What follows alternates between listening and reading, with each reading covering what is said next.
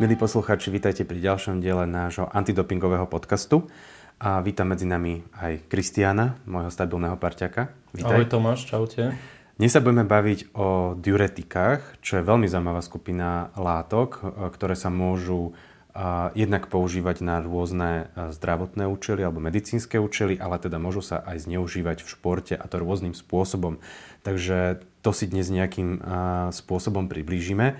Tak vo všeobecnosti sú diuretika látky, ktoré sa spájajú s vodou a s odvodňovaním, ale kým sa ešte dostaneme možno k tej úplnej takej vedeckej podstate, tak existuje taká hypotéza alebo tvrdenie, že káva, ktorá teda obsahuje kofeín, má diuretické alebo odvodňovacie účinky.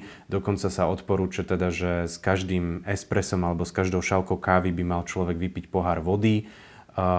Je to pravda? Má to nejaký vedecký podklad, táto informácia? Toto nie je úplne pravda. Ono, keď vypijeme kávu alebo vypijeme nejaký čierny čaj, ktorý obsahuje kofeín, tak ten kofeín obsiahnutý či už v káve alebo v tom čaji je v takom malom množstve, že diureticky nepôsobí. O tom diuretickom účinku by sme mohli hovoriť až nad tých 300 mg, ale aj v tom prípade by bol veľmi mierny. A tých 300 mg to si máme asi ako predstaviť, že to by bol asi koľko káv? To by boli 3 kávy, 3 také väčšie kávy alebo 1 pretréningovka v prípade športovcov. Takže kofeín na ten diuretický efekt je skôr taký mýtus? Je to taký mýtus. A ja som sa potom ešte pri tejto téme dočítal, že tá voda sa tam skôr odporúča, čo sa týka senzoriky. Že tým, že vlastne káva je taká horká, tak keď si dáš čokoľvek po káve, tak tá senzorika je tým ovplyvnená. Takže sa skôr tak ako keby splachuje tá horká. Presne, horká tak ja chuť. Som to tiež tak vnímal, že v podstate tá voda za kávou je na vyčistenie tých chuťových pohárikov. Sranda, takže toto asi nebude cesta, ako sa odvodniť, ale stredol som sa s tým aj u športovcov. Viem, že v kulturistike sa niekedy teda pijú espressa alebo veľa kávy pred súťažou. S tým si sa stretol? Ako tú kulturistiku až tak do detailu nesledujem, takže s tým som sa nestretol a v tom mojom športe sa to nejako nevyužíva. Tam kofeín sa využíva skôr na potlačenie bolesti alebo na takú tú celkovú stimuláciu. Uh-huh. Ja som sa inak posledné týždne dosť intenzívne venoval vzdelávaniu na základných školách a čo je celkom zaujímavé, tak taká moja predstava bola, že čo je teraz taký problém s mladými študentami alebo žiakmi je, že užívajú príliš veľa energetických nápojov. Máme tu posledné 4 roky fenomén žuvacieho tabaku, takže toto sú také veľké témy. Ale čo som sa aj teba chcel spýtať je, že asi na každej škole som sa stretol aj s užívaním liekov a veľa študentov, alebo na každej škole vždy bola otázka na Xanax. Že či by sme si to mohli tak možno približiť z tvojho pohľadu, že čo to Xanax je? Lebo mňa to teda celkom prekvapilo, že táto veková kategória vie, čo je Xanax. A potom sa tam spomínal Lexaurin niekedy a nespomínal sa teda z nejakých terapeutických dôvodov, ale že to majú možno doma rodičia alebo starí rodičia a že teda deti to takto kradnú alebo tak sa k tomu niekedy dostanú, aby bola sranda. Tak čo je to ten Xanax? No v prvom rade je to liek, ktorý je viazaný na lekársky predpis, takže tie deti, keď sa k tomu dostanú, tak ako si spomínal, že niekto doma to má, môžu mu to zobrať, ale čo je ešte také zaujímavé je, že som sa dostal napríklad k takým materiálom, kde na internete sa píše presne, ako si zadovážiť tento liek u lekára. V podstate tam boli napísané presné návody, otázka lekára, odpoveď toho pacienta na to, aby dostal takéto lieky, čo je teda dosť zaujímavé a také aj hrôzostrašné, keď hovorím o takej v podstate vekovej kategórii, čiže to o tej základnej škole. Ako som už povedal, sú to lieky na lekársky predpis a ich indikácia je úzkosť. Čiže oni sa používajú na terapiu úzkosti. Uh-huh. A čo sa stane, keď takýto liek už je niekto, kto asi nemá úzkosť?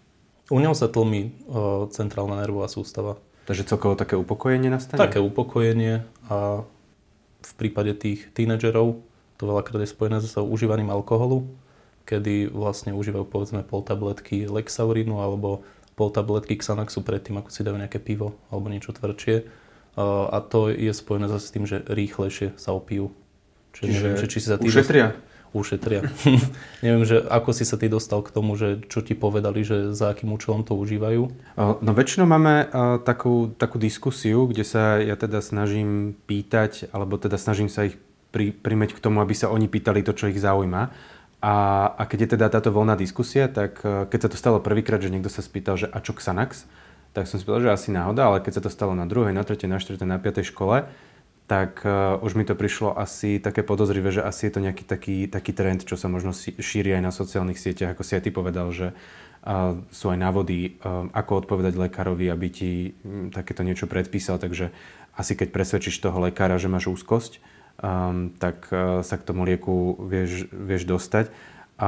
Ale aj veľa športovcov inak vrcholových, keď sú pozitívni, tak poznáme strašne veľa kauz, kde ten argument, ako sa tá látka dostala do ich tela, bolo, že manželka, babka, mama alebo kto mal nejaký liek na poličke v kúpeľni a ja som to omylom užil. Hej? Takže toto si tiež neviem úplne predstaviť, že či ty niekedy v živote užívaš omylom nejaký liek, asi nie. Asi nie. Alebo rozhodne si nedáš len takú nejakú tabletku alebo liek, ktorý je položený niekde na poličke, lebo neviem vlastne aký dôvod. Mm-hmm. A s týmto napríklad, čo si spomínal, tak mám aj takú osobnú skúsenosť, že jedna kamarátka ma oslovila s tým, že doma má diazepam a že teda užíva ho, keď má nejaký horší deň. A mne to prišlo také čudné, že akože odkiaľ máš ten diazepam a mal ho od starkej. Mm-hmm. Takže toto asi tiež nie je asi dobrá cesta, že keď niekto má zlý deň alebo zlú náladu, tak to bude zrovna riešiť takouto farmakológiou. No určite to nie je dlhodobé riešenie. Existuje tam aj nejaké rizika, keď sa takéto látky užívajú možno dlhodobo v nízkom veku, bez dohľadu lekára, bez nejakej vlastne indikácie, diagnózy? Tam záleží na situácii, akože keď to užívajú dlhodobo, tak sa stavajú závislými. Ako pri niektorých tých novších liekoch sa vraví, že tá závislosť sa tam nebuduje, ale z môjho nejakého osobného hľadiska sa buduje, pretože to vidím veľakrát v lekárni, že tí ľudia, ktorí sú nastavení na tieto liečivá, tak sa pre ne vracajú. A nie je to taký ten kolobek, že to majú na prekonanie určité epizódy, ale naozaj to berú dlhodobo a povedzme, že už aj celý život. Ale ako z tohto naozaj asi vychádza, že tá generácia, ktorá v súčasnosti je teda už na základných školách a vyslovene by potrebovala rôzne kampane alebo edukáciu v tejto oblasti. Už sme sa tu bavili aj o rôznych výzvach a pri veľa takýchto výziev boli práve zahrnuté rôzne lieky, čo môže byť potom naozaj veľmi nebezpečné, že už to nie je len také výzvy, ktoré sa týkajú možno nejakej pohybovej aktivity alebo niečoho bláznivého, ale sú do toho naozaj zapojené lieky, niektoré teda ešte viazané na lekársky predpis, takže asi to nie je úplná sranda, ale rozhodne je to niečo, čo momentálne v tej spoločnosti mladých ľudí rezonuje a cez tie sociálne siete sa to asi dokáže naozaj šíriť veľmi, veľmi rýchlo. Dobre, tak poďme na tú našu tému, ktorou sú diuretika a maskovacie látky. A my si to aj tak rozdelíme presne na tieto dve kategórie. Je to inak posledná téma trvalo zakázaných látok. Takže doteraz všetky látky, ktoré sme rozoberali, sa testujú aj na súťažnej kontrole, aj na mimosúťažnej kontrole. V budúcom podcaste sa už začneme venovať špeciálne tým látkam, ktoré sú zakázané iba počas súťaže. Takže dnes ukončíme taký väčší celok trvalo zakázaných látok. Tak skúsme sa pozrieť tak na ovo, čo sú to vlastne diuretika. Diuretika sú látky, ktoré ovplyvňujú objem a zloženie telesných tekutín. To je také úplne že všeobecné hľadisko. Robia to tým, že pôsobia na obličky, kde zvyšujú vylučovanie sodíka alebo aj iných iónov, ako je napríklad draslík či chlor. No a oni tým, že ovplyvňujú najmä ten sodík a jeho vylučovanie, tak spôsobuje zvýšené vylučovanie vody. Čiže diuréza to je v podstate zvýšené vylučovanie moču. Uh-huh. A všetky tieto látky, o ktorých sa budeme baviť, sú pravdepodobne lieky. Sú to lieky. Všetky sa používajú z nejakého terapeutického dôvodu. A aké sú vlastne tie situácie, že kedy je vlastne dôležité riešiť takéto odvodnenie alebo kedy sa človek závodní, aké sú tam tie diagnózy, kedy je to relevantné? Tak s diagnózami, ktorými sa stretávam najčastejšie, je hypertenzia, čiže zvýšený krvný tlak, potom je tam srdcové zlyhávanie, pri ktorom dochádza k vzniku edémov, to sú v podstate opuchy v rôznych častiach tela podľa toho, že vlastne s ktorou časťou srdca je problém. Môžu to byť aj rôzne intoxikácie nejakými látkami, kedy potrebujeme dostať tú látku z toho tela čo najrýchlejšie von. Môžu to byť taktiež nejaké poruchy obličiek a taký bočný prípad, že kedy sa to ešte môže využívať napríklad aj cirhóza pečene. Mhm. Takže tých indikácií tam celkom dosť. Asi všetky mnoho. Tieto látky sú teda tiež viazané na lekársky predpis, že človek si ich asi len tak nekúpi v lekárni? Nedajú sa kúpiť priamo v lekárni a nestretol som sa ani s tým, že na nejakom ilegálnom trhu by boli v rámci nejakých výživových doplnkov. Čiže sú to vyslovene lieky s terapeutickým účinkom. Je celkom zaujímavé, že táto skupina je na 3. mieste najčastejšie zneužívaných látok v športe. A tie prvé dve skupiny sú anabolika. Anabolika jednoznačne kráľujú všetkým dopingovým látkam.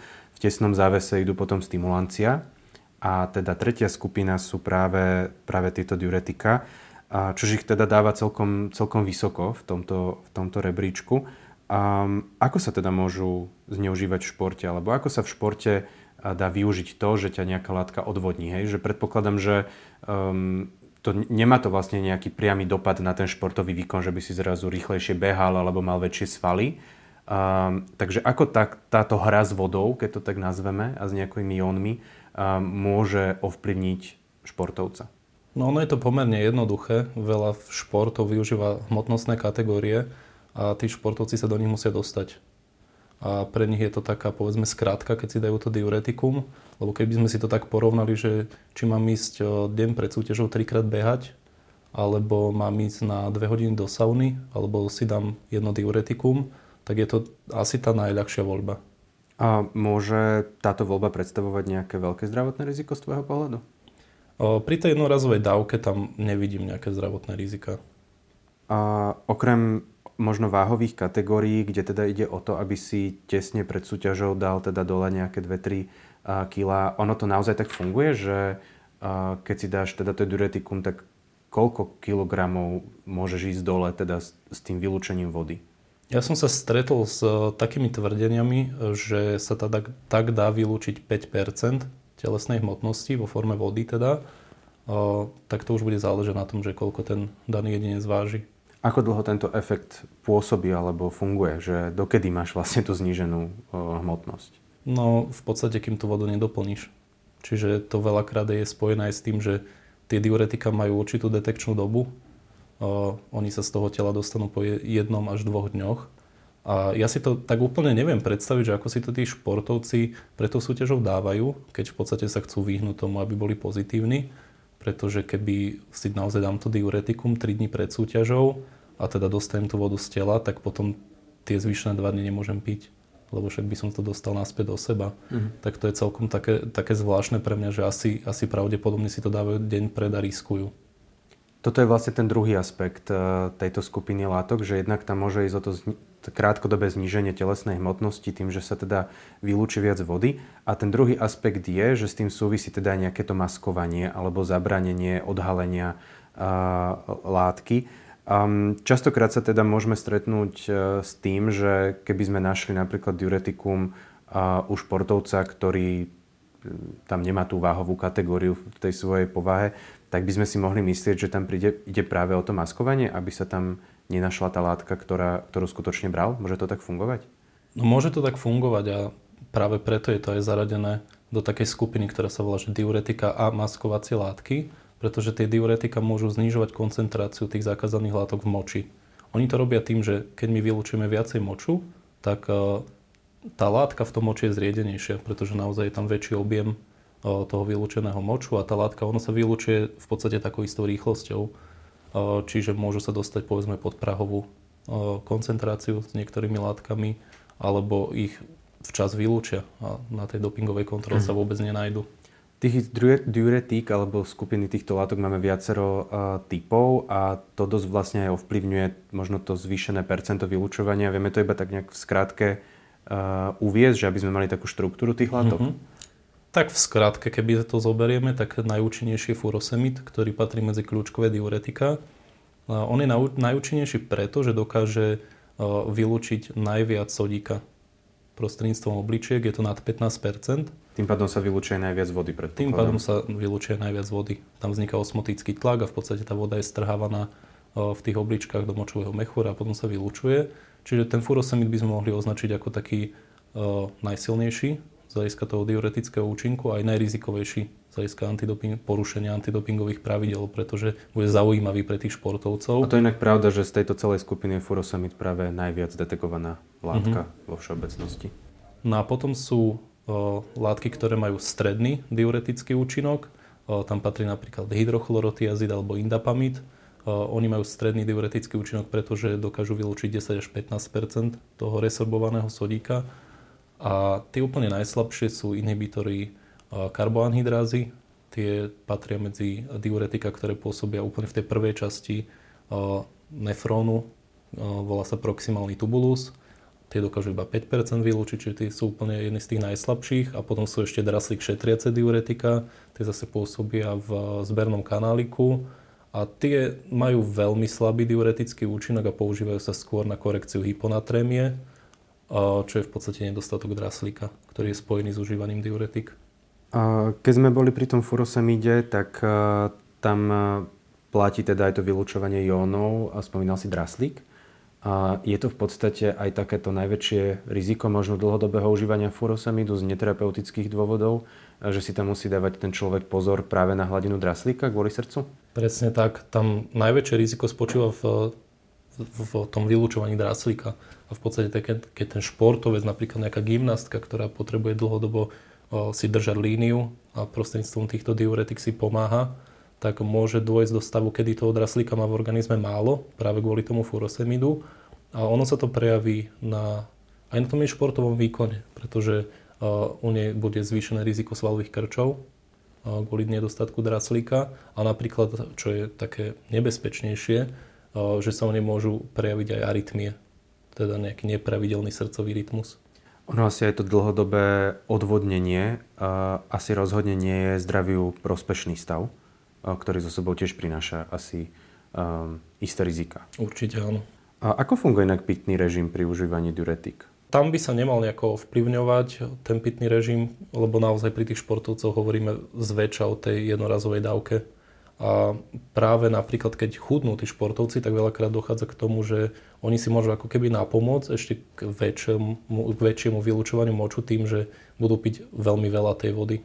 Aj s tým som sa stretol, že športovci takto robia tie váhové kategórie, že napríklad deň pred súťažou vypijú, alebo teda 2 dní pred súťažou môžu vypiť nejakých aj 6 litrov vody, v ten druhý deň pijú povedzme ešte do obedu nejaké ďalšie 3 litre a potom už prestanú piť.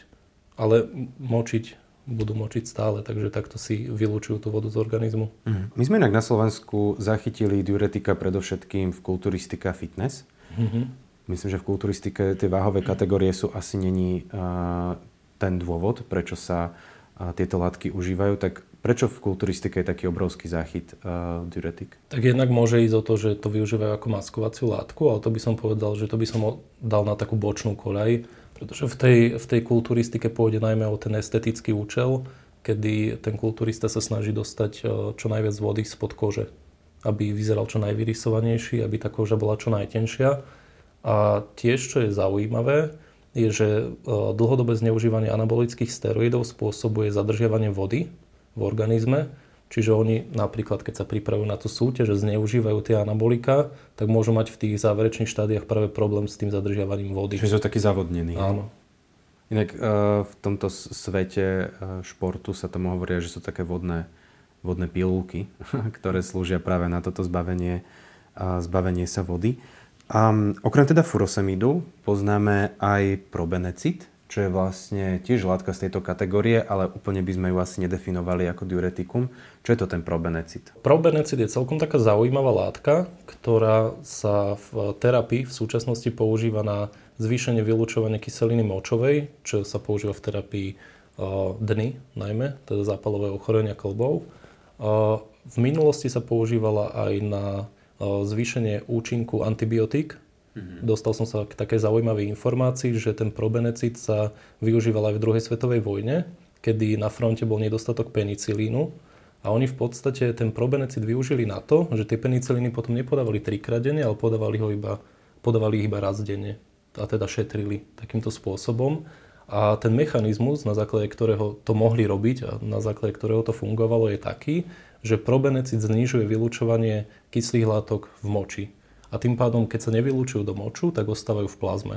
Toto vlastne teda nebude platiť o akejkoľvek látke, že dám si probenecid a tá látka mi ostane dlhšie v tele, ale bude to platiť iba o tej skupine látok, ktoré obsahujú nejakú tú kyslú časť.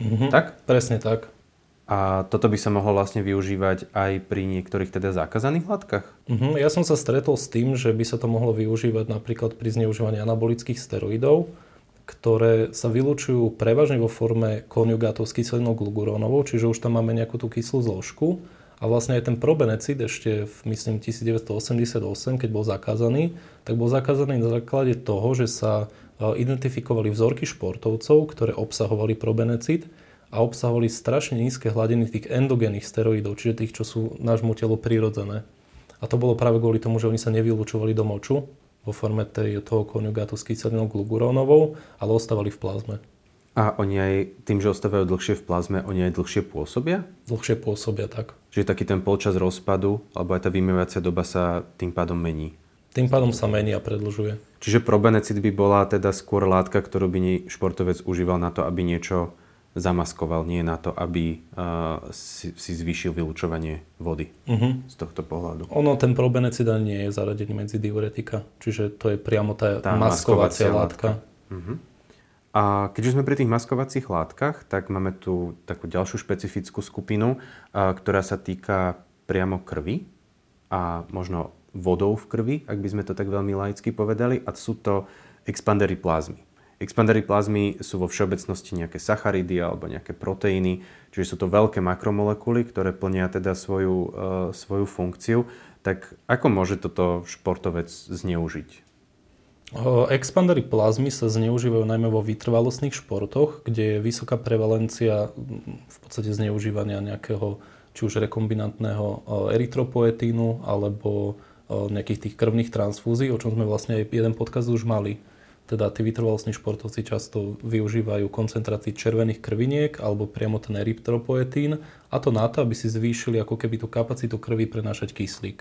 No ale oni keď si zvýšujú tieto parametre, tak ich krv sa stáva v úvodzovkách hustejšou. V minulosti viem, že v niektorých športových federáciách bola podmienka preto, aby ten športovec vôbec mohol štartovať, hladina hematokritu, ktorá musela dosahovať určitú úroveň. A tá hladina hematokritu je vlastne podiel tých buniek k plazme. Čiže to vyjadruje ako keby ten stav krvi, že aký je. To si inak pamätám, že to bolo v cyklistike, že keď bolo tak veľa úmrtí vlastne počas súťaží, tak sa tam zaviedlo nejaké pravidlo, že do akej hladiny hemoglobínu vlastne ten športovec musí byť, aby ho pustili potom na štart, lebo tam hrozil infarkt pri tom fyzickom vypätí. No a oni vlastne ďalej by mohli zneužívať tieto látky a maskovať si tú skutočnú hladinu toho hematokritu tým, že si dajú plazma expandery, čiže zvýšia objem tej plazmy a tá krv je opäť zriedenejšia. Čiže sa ten hematokrit, ktorý sa pôvodne zvýšil, sa vlastne zníži. Vráti na pôvodnú úroveň. Čiže toto by sa dalo vlastne zneužívať aj na nejakú kamufláciu biologického pasu športovca, čo sa týka krvi. Presne tak. Tie indikácie, že tuto sa nám hematokrit zvýšil, tuto sa znížil, na základe toho máme nejakú hypotézu, tak vlastne tento expander plazmy by to dokázal kamuflovať. Oni sa umelo udržiavajú v takej stave nejakej fyziologických hodnôt a tak, lebo hovoríme o nejakých pomeroch. A tie pomery, že keď mám napríklad viacej tých červených krviniek a mám viacej plazmy, tak ten pomer je rovnaký, ako keby som bol v tom normálnom stave organizmu. Čiže oni tieto pomery vedia takým spôsobom ovplyvňovať a priamo ten biologický pás, on je založený na pomeroch, takže tam je to celkom také adekvátne spomínať. Ja som sa ešte stretol s tým, že okrem teda maskovania krvného dopingu by sa mohli tieto expandery zneužívať alebo používať na kompenzáciu straty tekutín pri vytrvalostnom výkone. Tam sa tie tekutiny ako vnímajú z tohto pohľadu pri tej krvi? Tak hovoríme o plazma expanderoch, čiže hovoríme o tej krvnej plazme, ale ako vieme, tak v podstate aj keď funguje oblička a vylučuje sa ten moč, tak do primárneho moču sa v podstate toho tvorí strašne veľa, povedzme okolo tých 200 litrov, hej, a toho finálneho moču už je iba 1 liter. A v tých obličkách práve prebieha taký proces filtrácie, že síce toho primárneho moču máme strašne veľa, ale tie látky sa nám vracajú späť do plazmy. Čiže my, keď takto zvýšime objem aj tej plazmy napríklad, tak sa ovplyvňa aj tie nejaké tkanivá, ktoré máme v organizme. Čiže môže to byť nejaké adekvátne tiež, že spomína to v rámci tej dehydratácie. Ja som sa dokonca stretol aj s tým, že sa to spomínalo ako pred súťažou, že aby v podstate boli hydratovanejší, aby vydržali dlhšie v rámci toho vytrvalostného športového výkonu, ale tam teda neviem, že aká je prax, že či to naozaj funguje alebo nie. Tu môže byť možno také riziko, že tie látky znejú tak veľmi bežne, ako možno dextrán, alebo manitol, alebo hydroxietyl škrob pod skratkou HES. A oni sa môžu vyskytovať možno aj v niektorých súvislostiach, ktoré sa nám zdajú byť povolené a bezproblémové.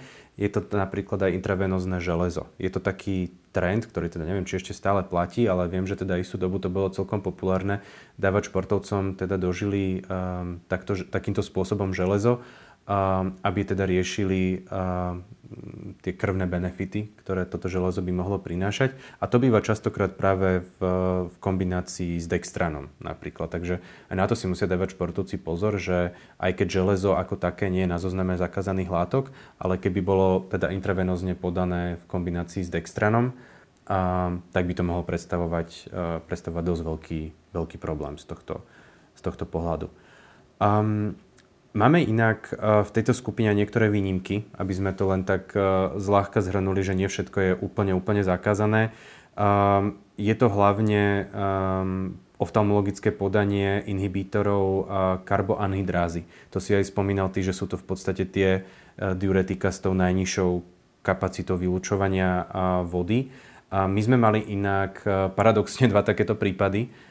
Bola tá účinná látka brinzolamid, na ktorú boli dvaja športovci pozitívni. A je to celkom zaujímavé, lebo je to celkom netradičné, že keď sa lokálne podá niečo do oka, že by sa stále dala táto látka zachytiť v nejakých množstvách aj v moči.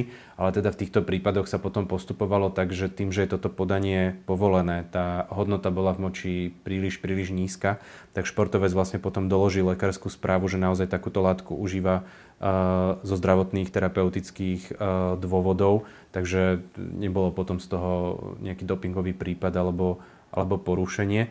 Takže to je tiež celkom zaujímavé, že takto niektoré látky sa môžu dostať do moču.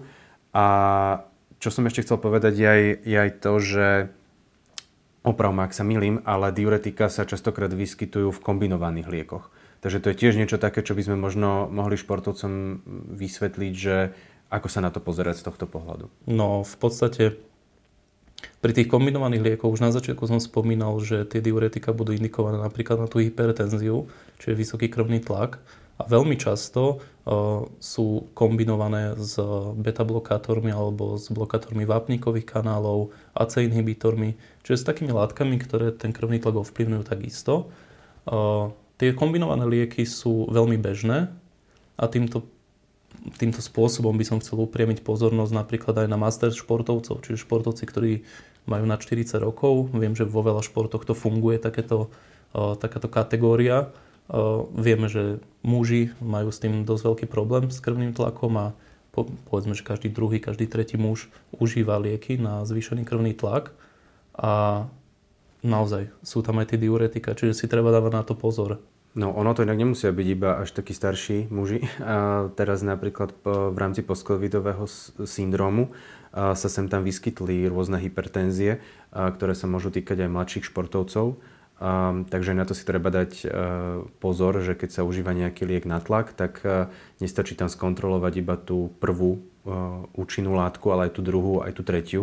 Či tam napríklad není toto diuretikum zahrnuté. Samozrejme na to potom existuje terapeutická výnimka, nie je to nejaký veľký problém, ale treba byť pri tom obozretný, že môže tam takéto niečo sa vyskytovať. Všeobecne treba byť opatrný pri liekoch, jednoducho, ktoré majú riešiť opuchy a vysoký krvný tlak. To je asi teda také najčastejšie.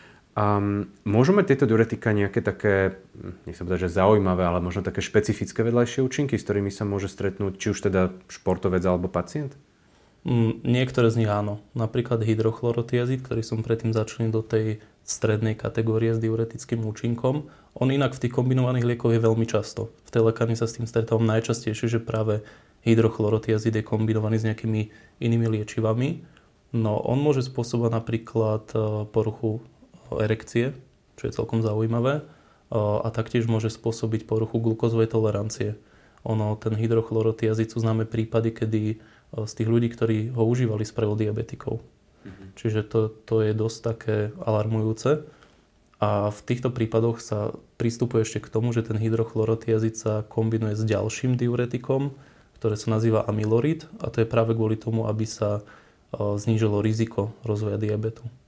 Takže erektilná dysfunkcia a cukrovka to je celkom nepríjemná komplikácia. To sú také celkom nepríjemnosti a potom ešte keby mi tak napadlo mi ešte jedna vec, spironolaktón, čo je draslík šetriace diuretikum, ktoré, ako ja si neviem predstaviť, že športovec by ho zneužíval kvôli tomu diuretickému účinku, lebo je dosť slabé, ale možno keby mal niektorý športovec, čo to užíva dlhodobo, mal problémy s tým draslíkom, tak nejakým spôsobom by sa možno dostal k takémuto liečivu, tak on môže spôsobiť gynekomastiu, čo je zase nejaká taká dosť nepríjemná vec. Hlavne vec, ktorá sa spája v podstate s užívaním steroidov. Áno. Môže vzniknúť aj z takéhoto dôvodu. Inak keď už spomíname ten hydrochlorotiazid, tak je to látka, s ktorou som sa ja stretol prvýkrát na mojej prvej zahraničnej konferencii v antidopingu, čo už asi nejakých 7 rokov dozadu. A bol tam veľmi zaujímavý prípad pozitívny športovca práve na túto látku. A bolo to úplne absurdné, nedávalo to žiadnu logiku, prečo by takýto športovec sa snažil práve túto látku zneužiť. A predstav si, že výsledok bol taký, že vo formulári dopingovej kontroly neboli žiadne výživové doplnky. Bolo tam uvedené len jedno nesteroidné antiflogistikum, takže môžeme to pre naše účely nazývať ibalgín.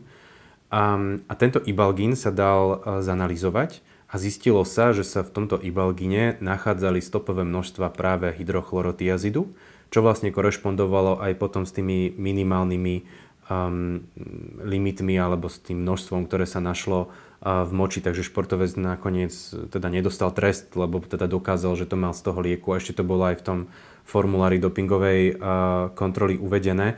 Takže toto je tiež celkom zaujímavá vec, že v niečom ako je ibalgín sa môže nachádzať takéto diuretikum, na čo potom môže byť športovec pozitívny. Ono toto sa stáva pomerne často, ako dávam to do úvodzoviek, to pomerne často, ale stáva sa to. Stretol som sa s tým aj v lekárni, že veľakrát dostaneme šaržu nejakého lieku a potom v zápätí, povedzme o nejaké 2 týždne, dostaneme oznam od štátneho ústavu kontroly liečiv, že pri nejakej tej rutinnej kontrole tej šarže lieku došli k tomu, že sú tam nejaké stopové množstva nečistôt a veľmi často, alebo teda mňa to tak ako prvé vždy napadlo, že azidy. Čiže hydrochlorotiazid je tiež zo skupiny azidov, takže tie azidy nejakým spôsobom sú časté nečistoty v tých liečivách. Máš na to nejaké vysvetlenie, že prečo zrovna tieto látky kontaminujú iné lieky? Nejako som sa nad tým extrémne zamýšľal, ako pravdepodobne to bude cross-kontaminácia z tej výroby, že veľa firiem vyrába lieky na tlak, lebo je to také celkom populárne z hľadiska tých farmaceutických firiem, tým, že sa na tom dá celkom dobre zarobiť, ale neviem. Je možné, že nejakým spôsobom sa ľahko príľnú na nejaké súčasti tých prístrojov a podobne, ale... Ako pre športovcov toto bol dosť veľký problém, lebo aj ten športovec, ktorý si dáva obrovský pozor na lieky, možno ani žiadne výživové doplnky radšej neužíva, aby mal istotu, tak už naozaj nedokáže ešte odsledovať aj to, že či tá šarža ibalginu obsahuje nejakú takúto kontamináciu, takže ono tých prípadov vo svete bolo celkom veľa takých, že bol športovec pozitívny, ale s veľmi nízkou koncentráciou teda v moči. A od roku 2021 WADA zaradila 6 diuretík do takej špeciálnej skupiny, kde sa posudzuje prahová koncentrácia 20 nanogramov na mililiter. Takže musí športovec prekročiť v moči túto hranicu. Táto hranica je tam práve na to, aby sa tieto prípady kontaminácie iných liekov nejakým spôsobom odstranila.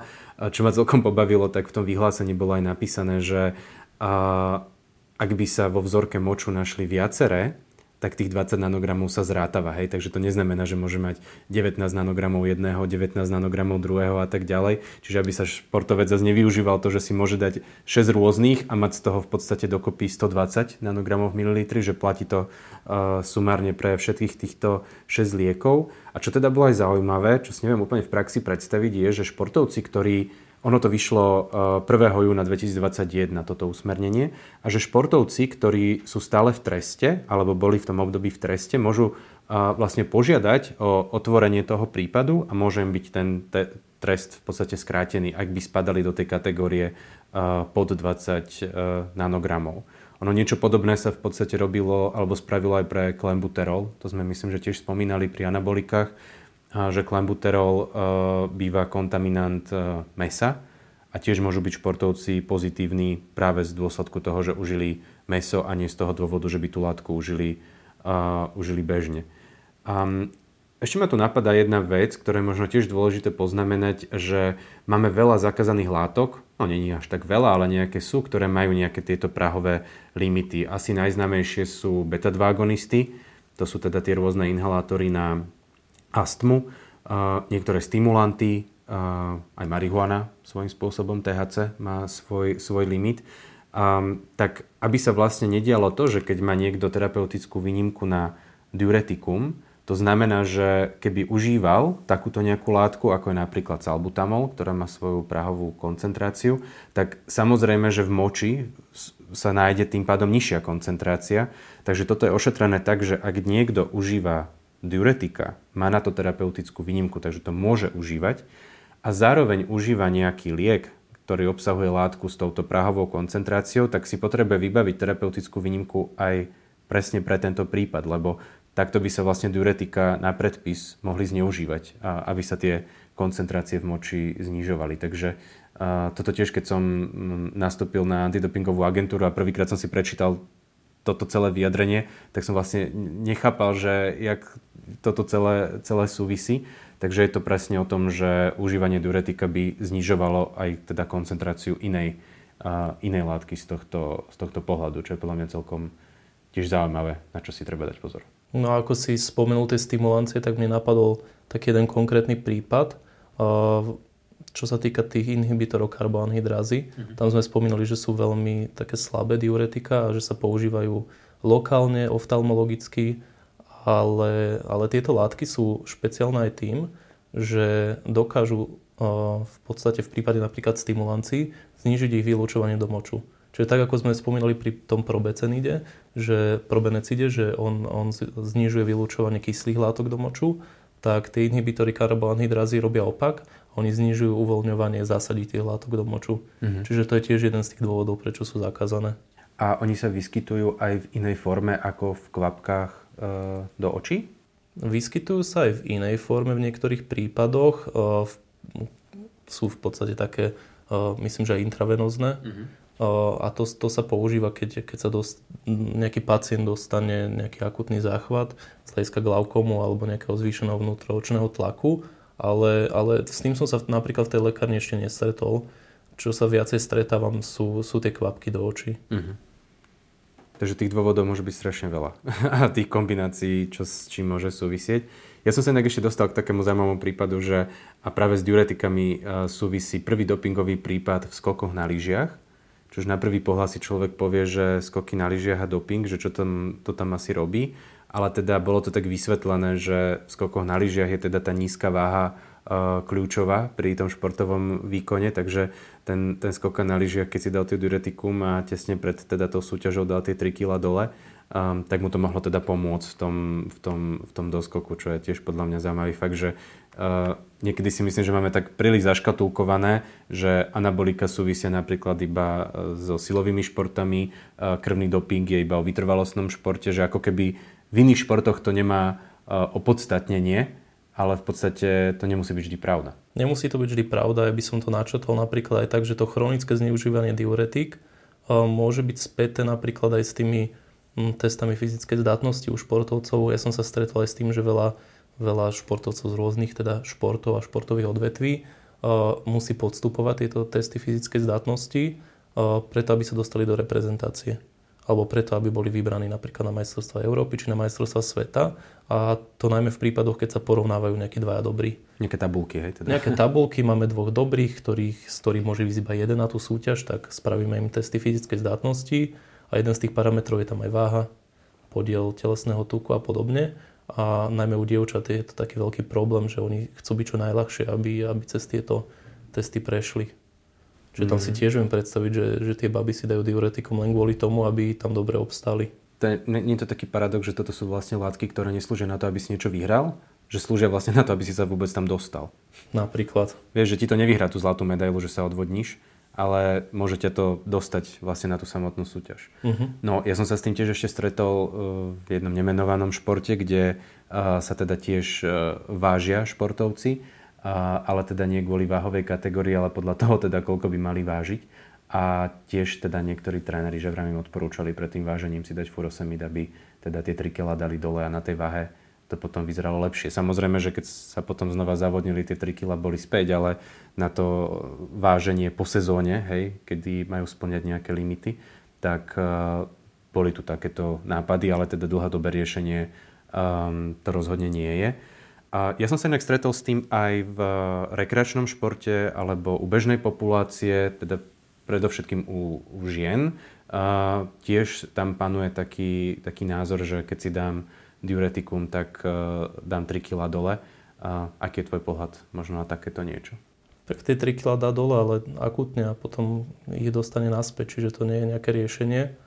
A keď ešte si spomínal takú koncu tých športovcov a tie súťaže, tak ja by som tam ešte poznamenal niečo, čo možno posluchači nevedia niektorí.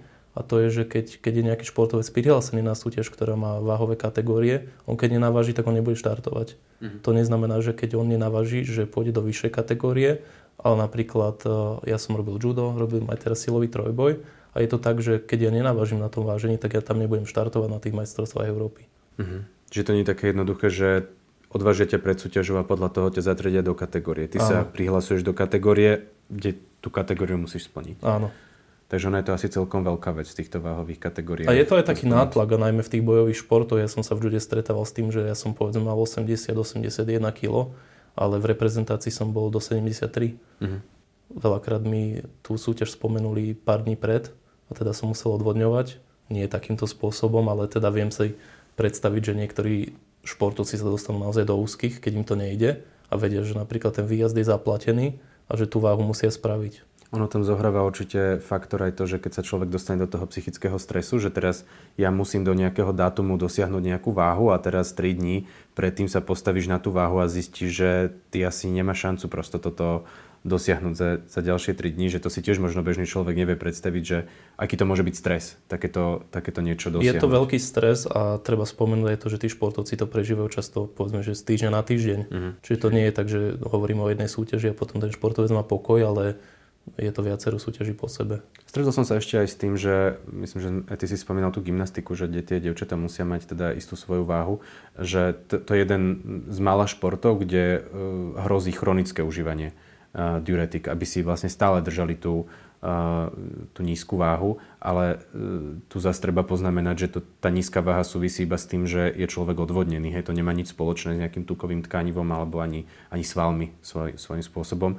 Takže tam si viem predstaviť to dlhodobá expozícia odvodneniu môže potom naozaj byť pre to zdravie škodlivá. V konečnom dôsledku aj pre ten športový výkon, lebo keď je ten športovec dlhodobo dehydratovaný, tak niekde sa to prejaví. A hlavne tam v podstate aj svaly majú dosť veľký problém, keď tá voda tam dlhodobo nie je prítomná. V podstate celá táto téma nejakým spôsobom mi stále tak evokuje, že sa môže spájať s chudnutím. A častokrát aj ten kofeín, čo sme na úvod spomínali, sa teda tak mýticky spájal aj s tým odvodnením, ale máme tu celú plejadu výživových doplnkov na chudnutie a tak ďalej. Tak ešte by ma zaujímal tvoj pohľad na chudnutie možno také bežnej populácie, hej, že teraz nehovoríme o tom, že niekto potrebuje na váženie byť v takej a takej forme, ale bežný poslucháč, človek, ktorý teda chce schudnúť pár kíl, tak asi každý vie, že musí robiť niečo so stravou, že tá strava je asi ten základ, samozrejme tá pohybová aktivita a tak ďalej. Ale máme tu teda rôzne možnosti, ktoré sa na trhu ponúkajú, ako si pomôcť pri chudnutí. Aký je na to tvoj pohľad? No, ako sme načrtli tú tému tých diuretik, tak určite by som nešiel smerom odvodnenia, lebo tie výživové doplnky, teda tie diuretika neobsahujú. A keď obsahujú nejaké, povedzme, prírodné látky na odvodnenie, tak budú mať veľmi slabý diuretický účinok. A to sme už tiež spomínali, že potom, keď ten človek sa napije a zavodní, tak ten efekt stráca. Čiže už sme sa bavili o tom aj, myslím, že v predchádzajúcom podcaste, že keď ten človek chce chudnúť, tak v podstate musí redukovať kalorický príjem, musí zvyšovať kalorický výdaj, ale tam by som až tak nezachádzal. Tie výživové doplnky na chudnutie veľakrát obsahujú kofeín, ako si spomínal, to sme tiež už raz vraveli, že kofeín pije takmer, alebo teda kávu pije takmer každý z nás a teda nechodíme všetci po ulici úplne chudí.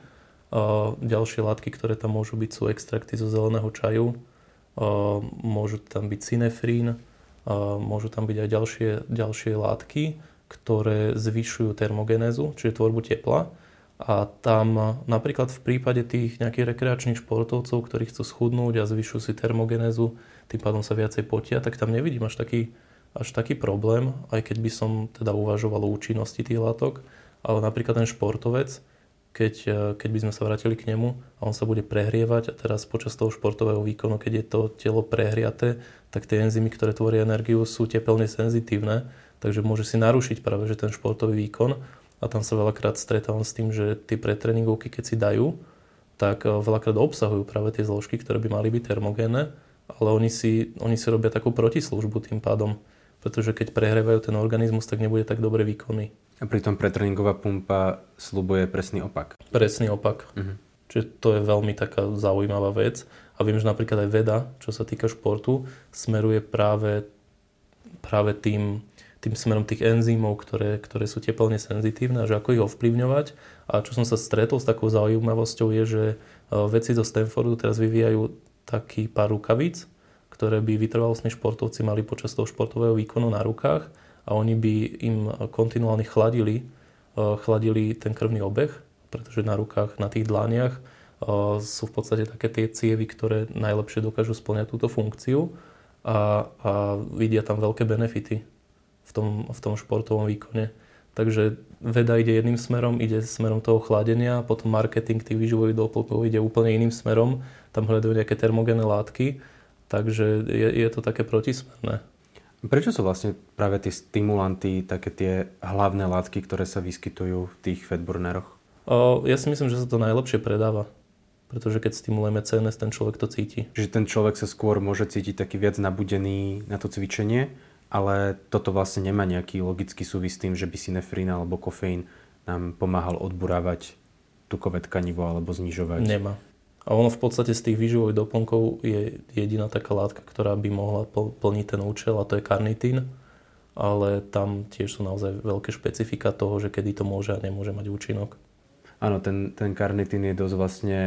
To je taký môj obľúbený príklad toho, ako sa vytrhnú veci z konceptu, pretože pre L-karnitín je naozaj krásna metabolická dráha, akú úlohu plní v metabolizme mastných kyselín. Takže keď sa na tomto postaví ten marketing, že naozaj tie údaje sú pravdivé častokrát, ale to neznamená, že keď máme popísanú metabolickú dráhu a akú funkciu má L-karnitín v našom tele, takže keď budeme teraz vo výživovom doplnku pridávať si nejaké množstvo L-karnitínu, že teraz z niekoľko násobíme ten jeho účinok. Hej, to sme sa my spolu veľakrát bavili aj o aminokyselinách, hej, že to, že poznáme nejakú funkciu nejakej aminokyseliny celkom detailne, tak to neznamená teraz, že keď si dáme 10 násobok viac v porovnaní s ostatnými, že ten efekt bude teraz nejaký wow.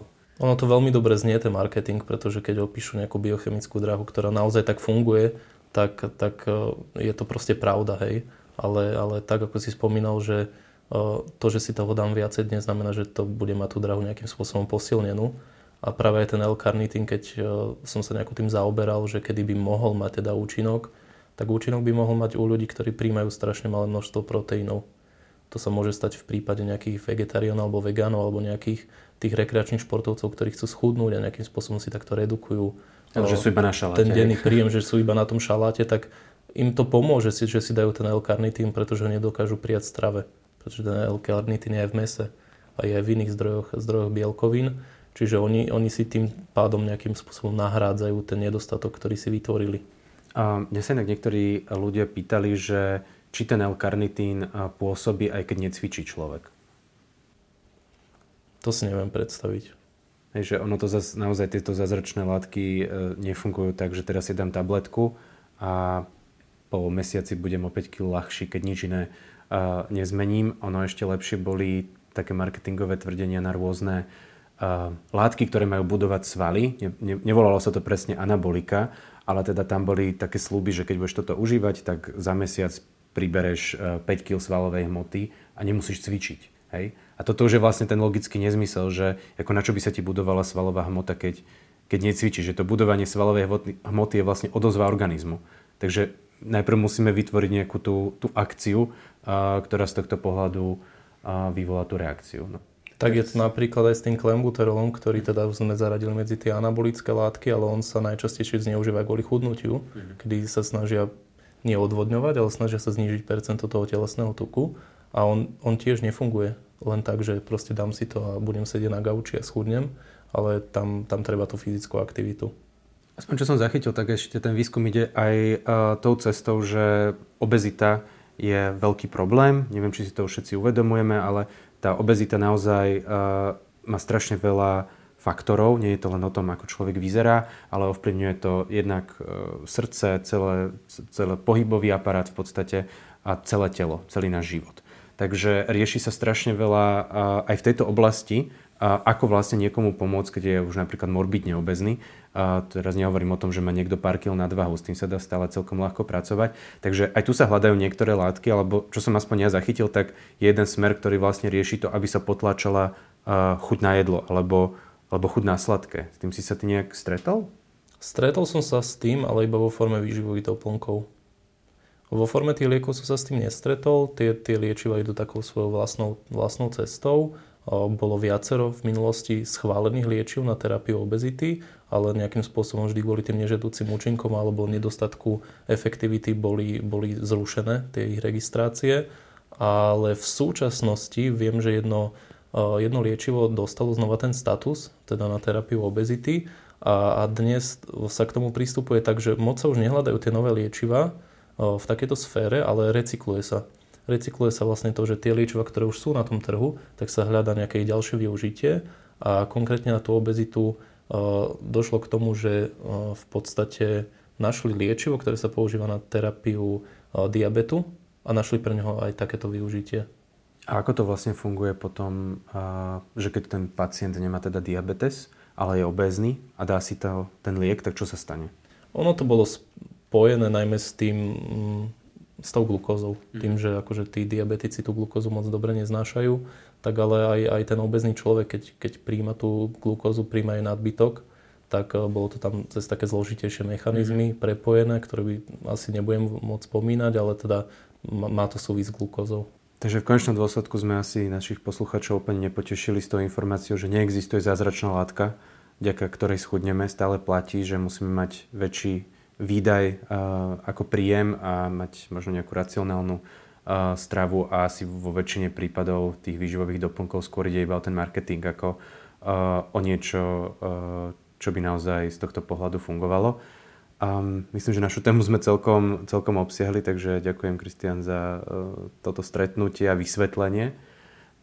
Tým, že sme teda ukončili sériu trvalo zakázaných látok, tak v budúcom podcaste sa budeme venovať stimulanciám, čo je jedna obrovská téma, kde si máme čo povedať aj z pohľadu liekov, aj z pohľadu výživových doplnkov, aj z pohľadu rôznych nežiaducich účinkov. Takže na túto tému sa celkom teším, takže ešte raz ďakujem za rozhovor a našim posluchačom prajem ešte pekný deň.